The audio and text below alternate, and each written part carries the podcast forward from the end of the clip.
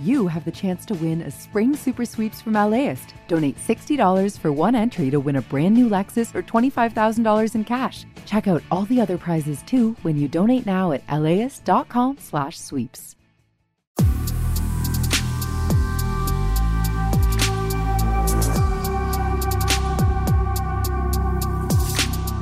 Hi, this is Larry Mantle, host of Air Talk on KPCC.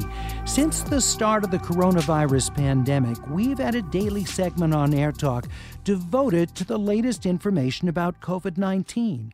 As time's gone on, we've looked at vaccines and how the virus and pandemic have affected the lives of Southern Californians. That includes doctors, nurses, epidemiologists, and other medical professionals fighting the virus on the front lines. In each episode of this podcast, we'll speak with one of our experts on the rotating panel of Air Talk guests who are sharing their expertise with us daily. You can also listen anytime at LAist.com, KPCC.org, or subscribe wherever you download podcasts. With us to talk about where we stand from Cedars-Sinai Medical Center of Los Angeles, Dr. Catherine Lay, infectious disease specialist and co-director of Cedars' COVID-19 recovery program. Dr. Lay, welcome back to Air Talk. Thank you, Larry. How are you? I'm doing well. Let's talk first about how Cedars is doing. What are you seeing in terms of patient occupancy? Yesterday, we were talking with Dr. Schreiner at Huntington. They've seen a decline. Have you seen a decline at Cedars? I believe we are starting to see a decline, just like everywhere else, but we're still struggling with, staffing shortages from people being sick, just like the rest of the community. All right.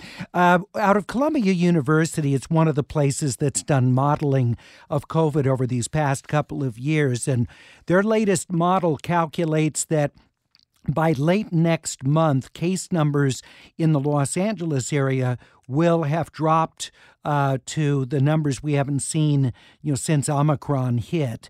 And they estimate that we'll hit peak number of Omicron cases this week. I was wondering about your thoughts, because that would seem to track with what we've seen elsewhere, where Omicron came in like gangbusters and then fell off rather quickly. Yeah, I think that's pretty on point with kind of what we were expecting, given how rapidly Omicron spread and, how it lines up with the holiday travels, et cetera, and gatherings. So kind of similar to last year, except this year, obviously, we have vaccines and people are actually probably traveling a little bit more this year. But, these models take into account how quickly these things spread. And obviously with Omicron, it's going to run out of people to infect, either people who have been, who got Omicron or who have been vaccinated. So I am hopeful that those predictions are correct. British Prime Minister Boris Johnson announced today face masks will no longer be mandatory in public places, and schools in England and COVID-19 passports will be dropped for large events as infections level off there. The restrictions are being eased because government scientists believe that the surge of infections prompted by Omicron has now peaked nationally. So that's good news. Of course, in South Africa, we've seen a dramatic decrease in COVID cases after Omicron went through there. So to your knowledge, are we seeing any countries where Omicron arrived earlier than the U.S. where they haven't reached their peak yet? I honestly don't know. I think the ones that you have just pointed out are, obviously South Africa is kind of our guiding model right now, since that's kind of where this initially was described. But I'm not aware of other countries that have peaks that are not seeing the decline that we're describing. All right. Dr. Catherine Lay, infectious disease specialist, Cedars-Sinai Medical Center. We're at 866-893-KPCC. or you can email us your question for Dr. Lay at atcomments@kpcc.org. Please include your location as well as your first name. We appreciate it very much. Of course, even if we are peaking with Omicron this week, should that come to fruition, that still means we're looking at several more weeks of the Omicron variant making its way through the population, and a model showing a likely increase in deaths. And Dr. Lay, this may be confusing for us because we hear that Omicron generally has lesser symptoms than the Delta variant or other previous variants of COVID-19. But because of the sheer numbers of people infected with Omicron, we, of course, are still going to see, even if it's a lower percentage, certain numbers of people get very sick and some dying. Can you give us a sense of what Cedars is anticipating?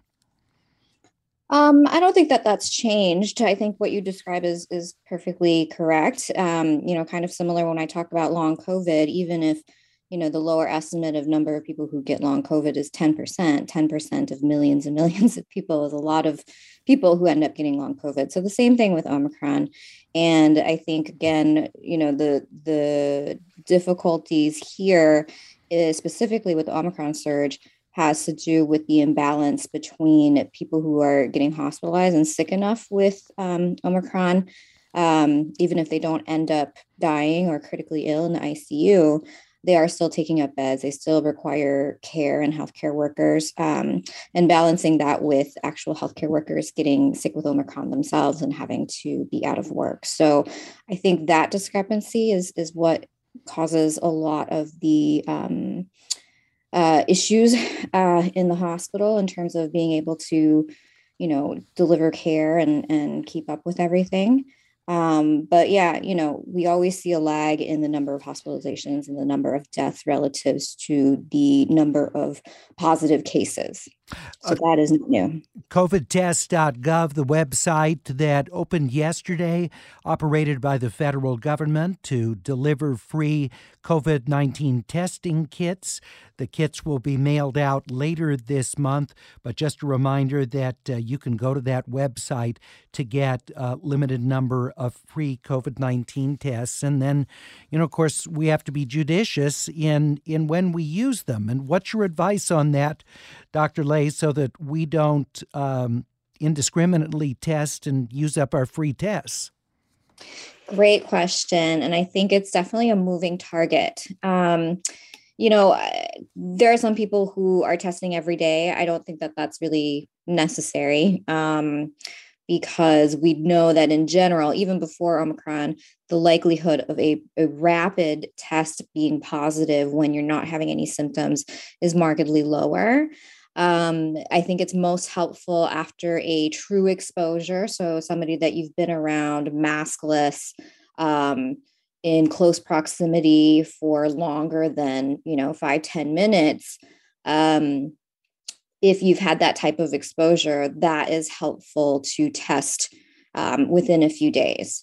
But certainly, testing every day is not something that I would recommend. And to go back to what I was saying about it being a moving target, there are a lot of concerns about whether or not these at-home rapid antigen tests are quite as sensitive for Omicron. It does not seem that they are, meaning that people who are using it, one, who do not have symptoms, or who develop symptoms, sometimes it actually takes a couple of days for those rapid antigen tests to become positive. So that certainly affects, one, how you interpret it, and then kind of two, when you decide to take it. I think that if you, going back to the specific example I gave, which is when you have a true exposure, at least waiting 3 to 5 days after that exposure is going to give you the most likely accurate result. All right. Very good. We have Micah in Long Beach. I've been testing positive for COVID for the last 6 days. How do I know if I'm still contagious? Do I need to get a clean rapid test or a PCR test? Should I still avoid being around my 17-day-old newborn? Oh, congratulations, Micah, on your little one. That's great. What do you recommend, Dr. Lay? That's such a hard question. And again, congratulations. I agree. I think it depends a little bit on what Micah is using as the test. So if he is using at-home rapid antigen tests, those ideally should become negative because they do correlate a bit more with infectivity and how much virus you actually have in the upper airways. The PCR test is very sensitive, meaning it can be positive for a long period of time. So we don't rely on PCR tests becoming negative to kind of quote unquote clear somebody.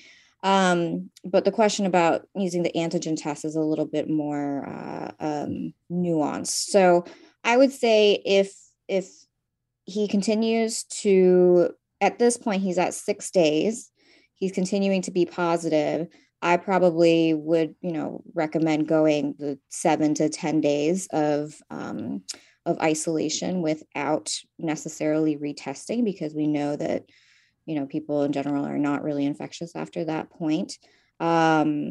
And I think the using the rapid antigen test is probably the most useful for clearance when you're talking about a shorter isolation time. So the 5 days, with the new recommendations from the CDC. And just restating what you just said, just to put an exclamation point on it, the PCR test is not really the best way to determine someone's infectiousness later on after they've had this for several days because of the sensitivity of that test. It'll show that there may be a bit of the virus left, but not enough to make someone communicable.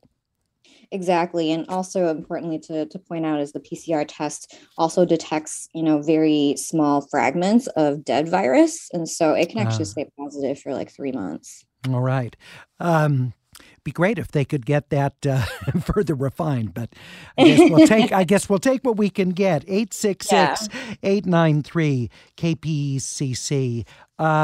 Jerry in Pasadena says, if I've been exposed and so I've got the virus in my body, but it isn't causing me to test positive on a rapid test, could I still be asymptomatically contagious? Very good question. I think that's also a little bit different with Omicron as well. So, very early on in the pandemic, it didn't seem like people were infectious until they were having symptoms. With Delta, we started to see a change in that. And certainly with Omicron, it's starting to look like people are likely contagious at least, 1 to 2 days before they really have symptoms. So just to clarify Jerry's question, for you to be exposed is different than if you actually have virus in your body. So if you were exposed, but you continue to have negative tests, you never develop any symptoms, you are likely never had COVID. So that's a very different situation. If you are exposed, but then become infected and never become asymptomatic, that's a little bit harder to say.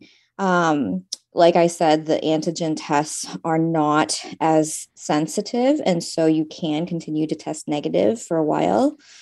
Certainly if you start to develop symptoms, I would assume that you would be infectious. I wouldn't rely on a test necessarily.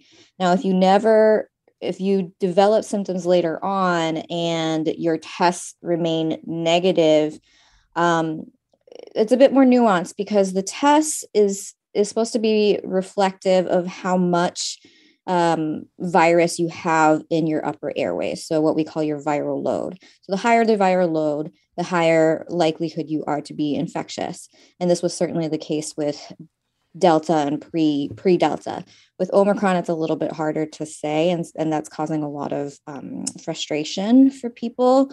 It looks like within the first 1 to 2 days before the test becomes positive, the first day you might not be very infectious, but the second day you are, even though the test is negative. So we do kind of have to take all these tests with a grain of salt. So I really would talk about, I would rely more on what was your level of exposure? Mm-hmm. Were you just in a room for a little bit, or were you sharing drinks with this person, or you just caring for this person?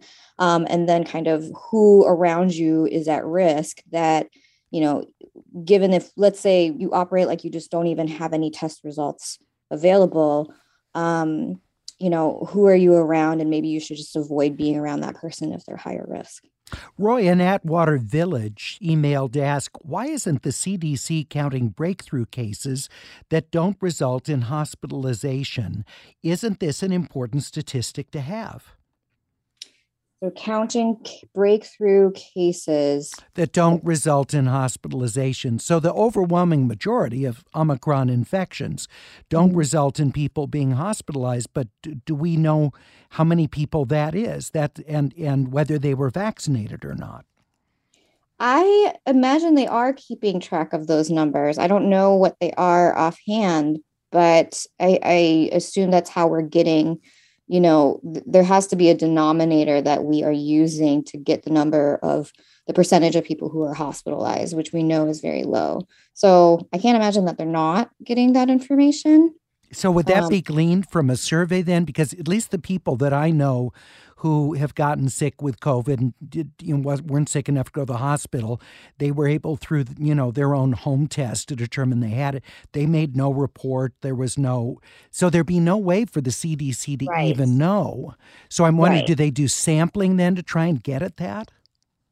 Okay, I see what you're saying. Sorry, that's a very astute question. So if anything, though, I don't know that there's any, there's probably surveys and stuff that are going around. You're right. There is definitely a huge number of people we are missing. But what that means is that the denominator is actually much higher than we think. And so therefore, the estimates that you're getting of people who are being hospitalized is actually going to be much lower in reality, right? The number that you're getting is actually an overestimate.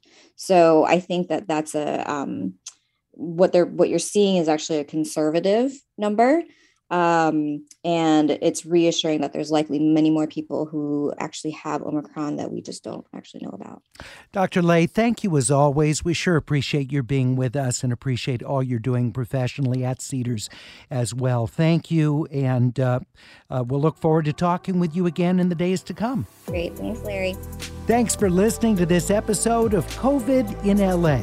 If you'd like to stay up to date with the latest coronavirus news, you can listen anytime at LAist.com, at KPCC.org, or subscribe wherever you download podcasts. See you next time and stay safe. I'm Larry Mantle.